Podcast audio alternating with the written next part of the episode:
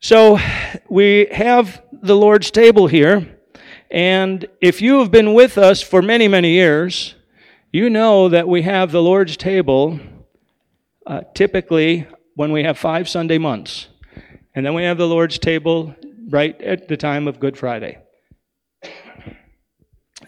And yet here we are. It's not a five Sunday month, and we're sharing in the Lord's table today.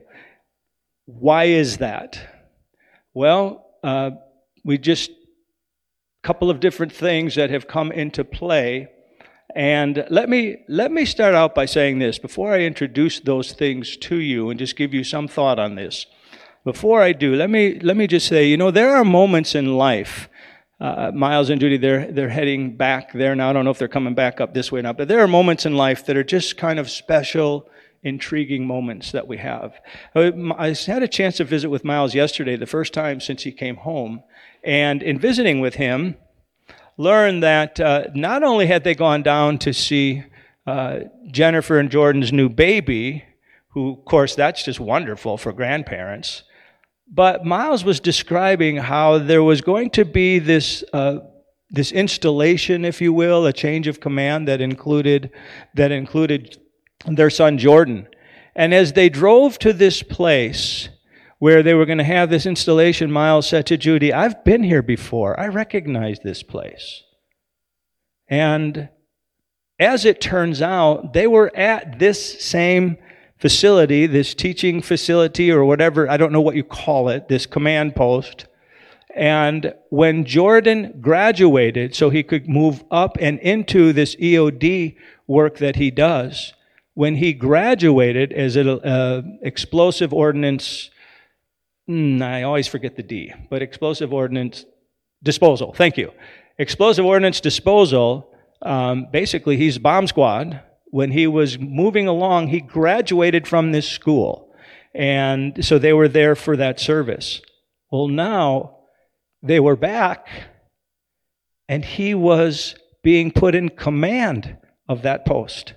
And for the next eighteen months, he is the guy in command of that post that they watched him graduate from however many years ago. And it, I just was talking to Miles. It was kind of a special moment as a dad to know he celebrated his son's promotion and now his son taking over that same that same spot. So that was, that's a pretty cool moment. Well, I say all of that because there are just times in life when God gives us unique and interesting moments. And we have one coming. Uh, we are one month away, basically, April second, and you know, March second is just Tuesday. We're mon- one month away from a ministry that God began in right, literally right here around the Lord's table about ten months ago now, that he was moving for what's going to take place in another month. And as this has been developing, I've told you some of the stories that are behind it. In January of last year, while I'm having, uh, we, we spent an evening at my sister's after Lori's mom's funeral.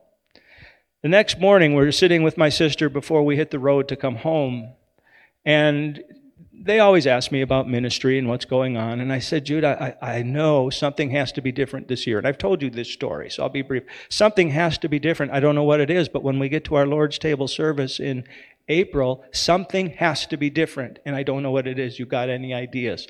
We talked about this. I said, I just know God is leading. Something's got to change.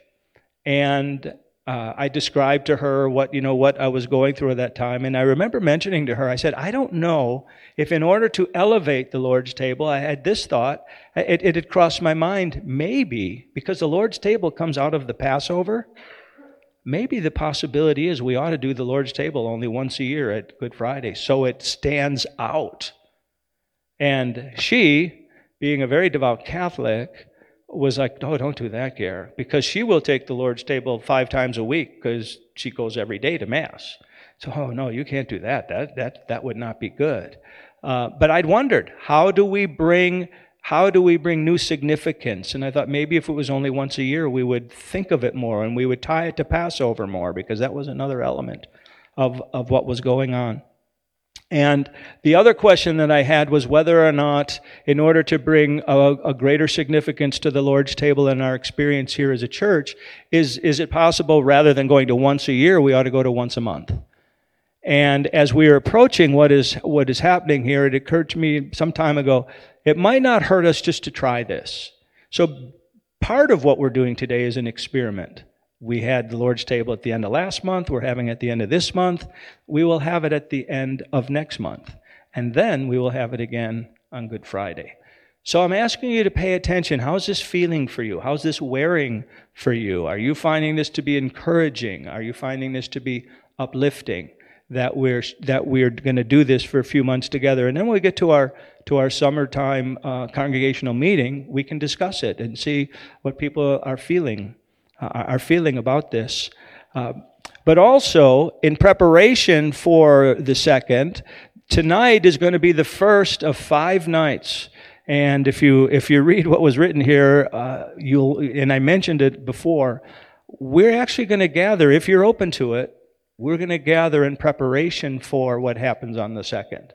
Now, tonight will simply be our normal forward prayer initiative, but certainly we'll be talking about and praying about this thing that's happening on April second. But each night and Sunday now, something else, something new, something fresh is going to happen. And some of you remember Sunday nights were normal. You were in church every Sunday night. When I first came to an evangelical church, that's what we did.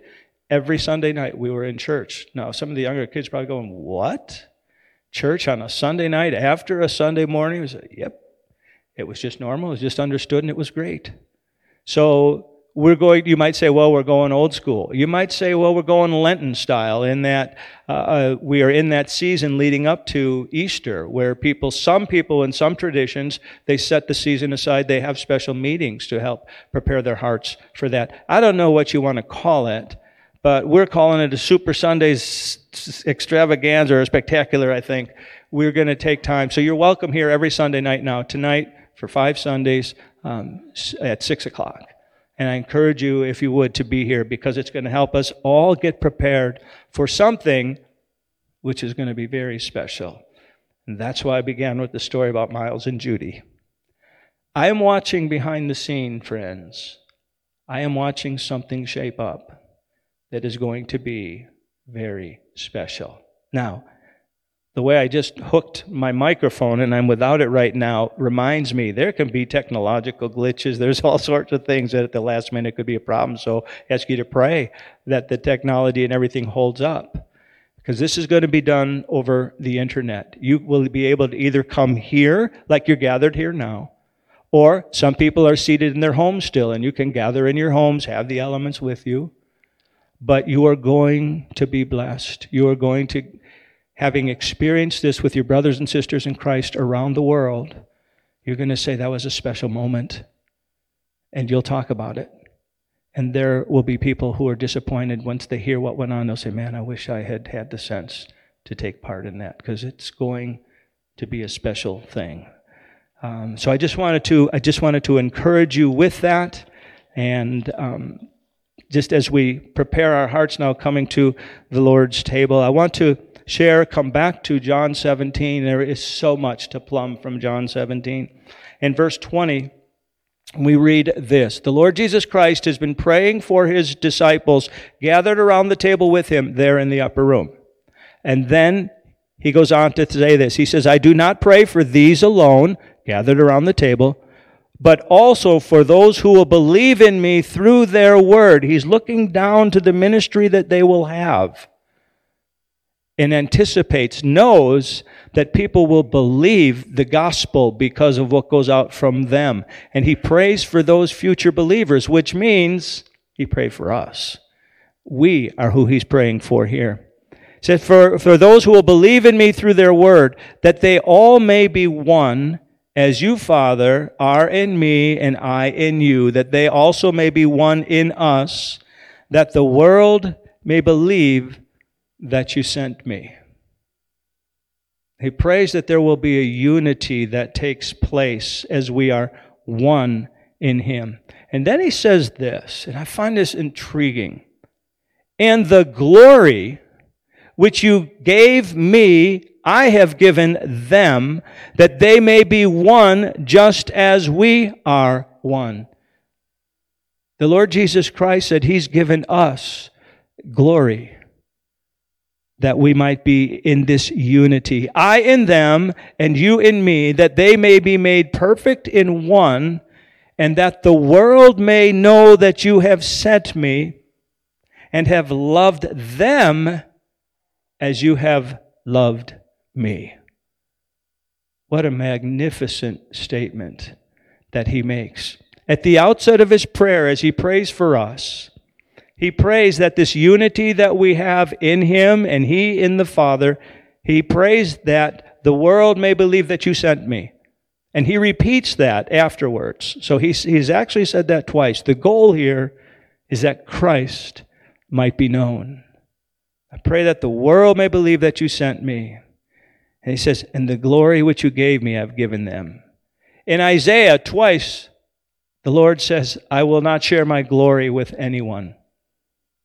And here, Jesus Christ takes something so precious to God that he got from the Father, and he passes it to us. How incredible is that? Now, this word glory, I find it to be an, an interesting word, partly because I'm not sure how to get my arms around it.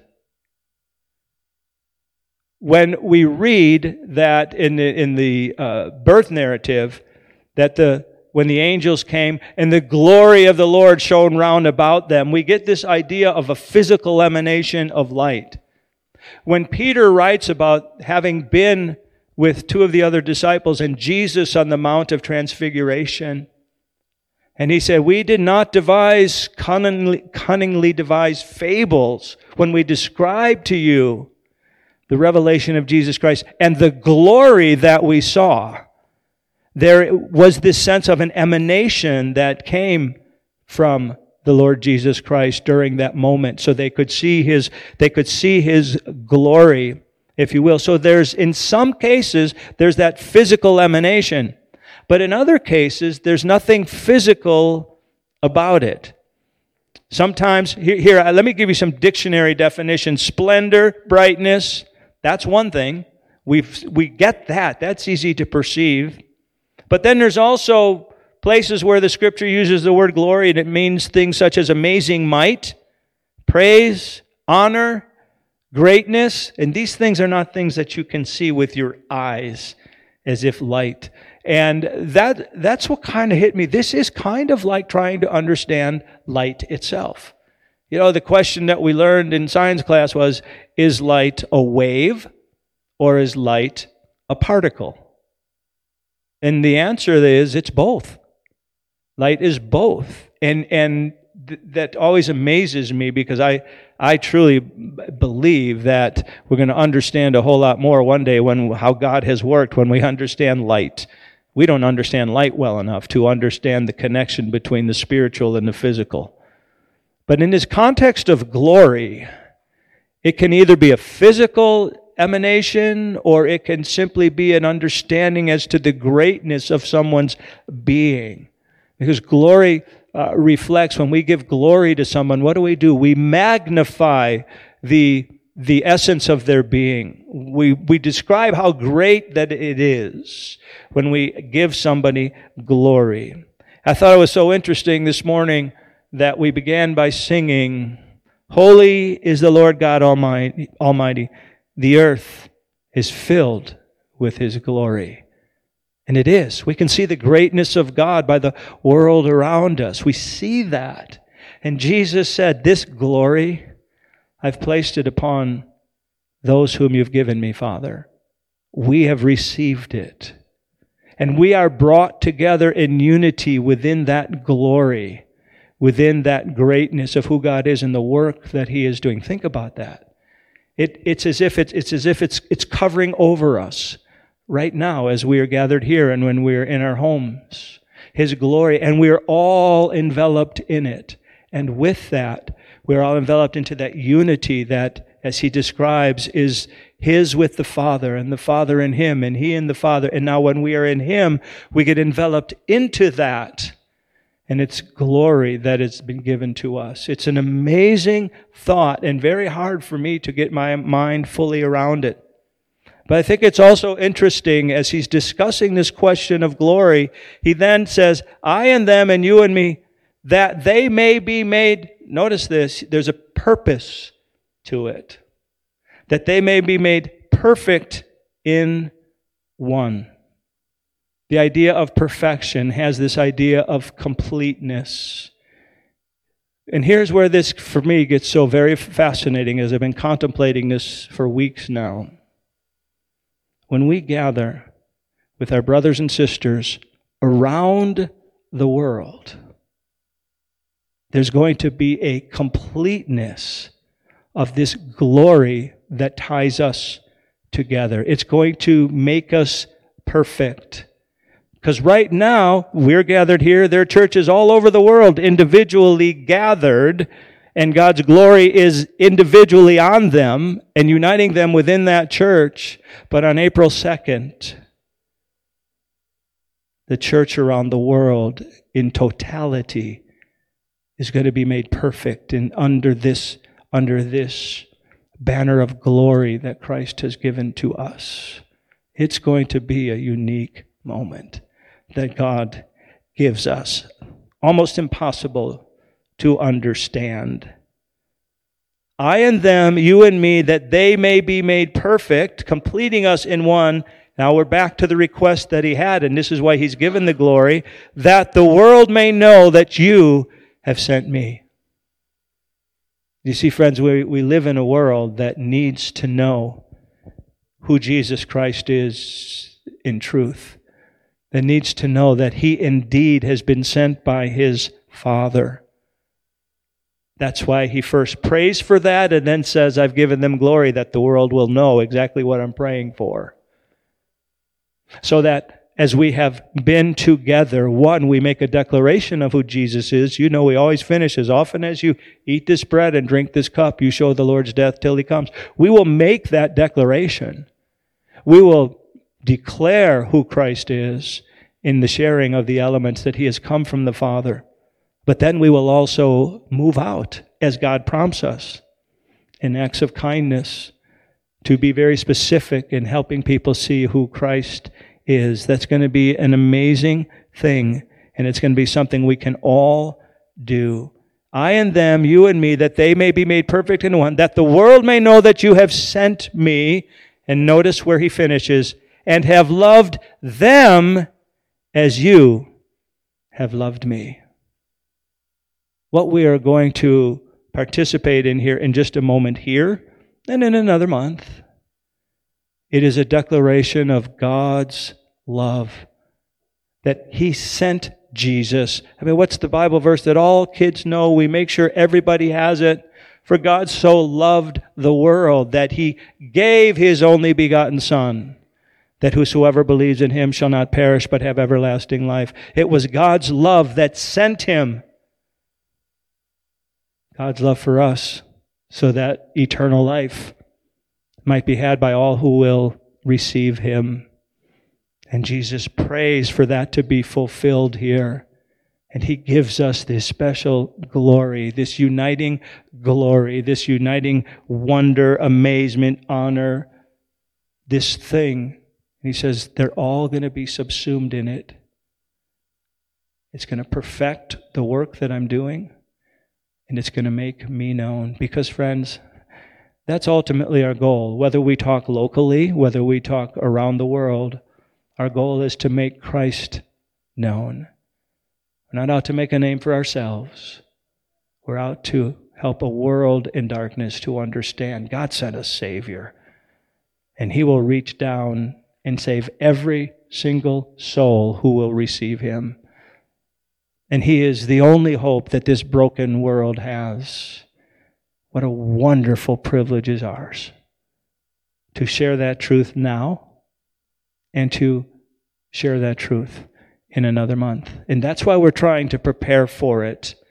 It's going to be such a special moment. We're going to take Sunday nights to prepare specially for it. If you're able to be with us, it'll be great to have you.